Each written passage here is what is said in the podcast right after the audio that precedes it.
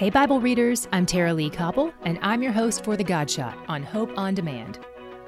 I count everything as loss because of the surpassing worth of knowing Christ Jesus my Lord. Philippians 3 8a. Have you ever lost something to follow Jesus?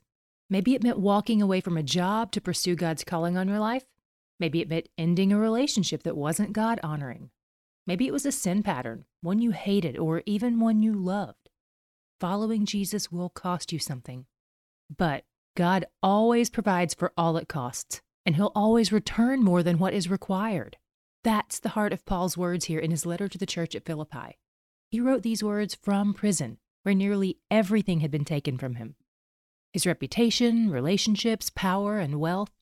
After losing it all, Paul tells us it's worth it Paul says the joy of knowing Jesus deeply far outweighs fleeting earthly pleasures. Because when all of that has come and gone, Jesus is still with us, and He's where the joy is.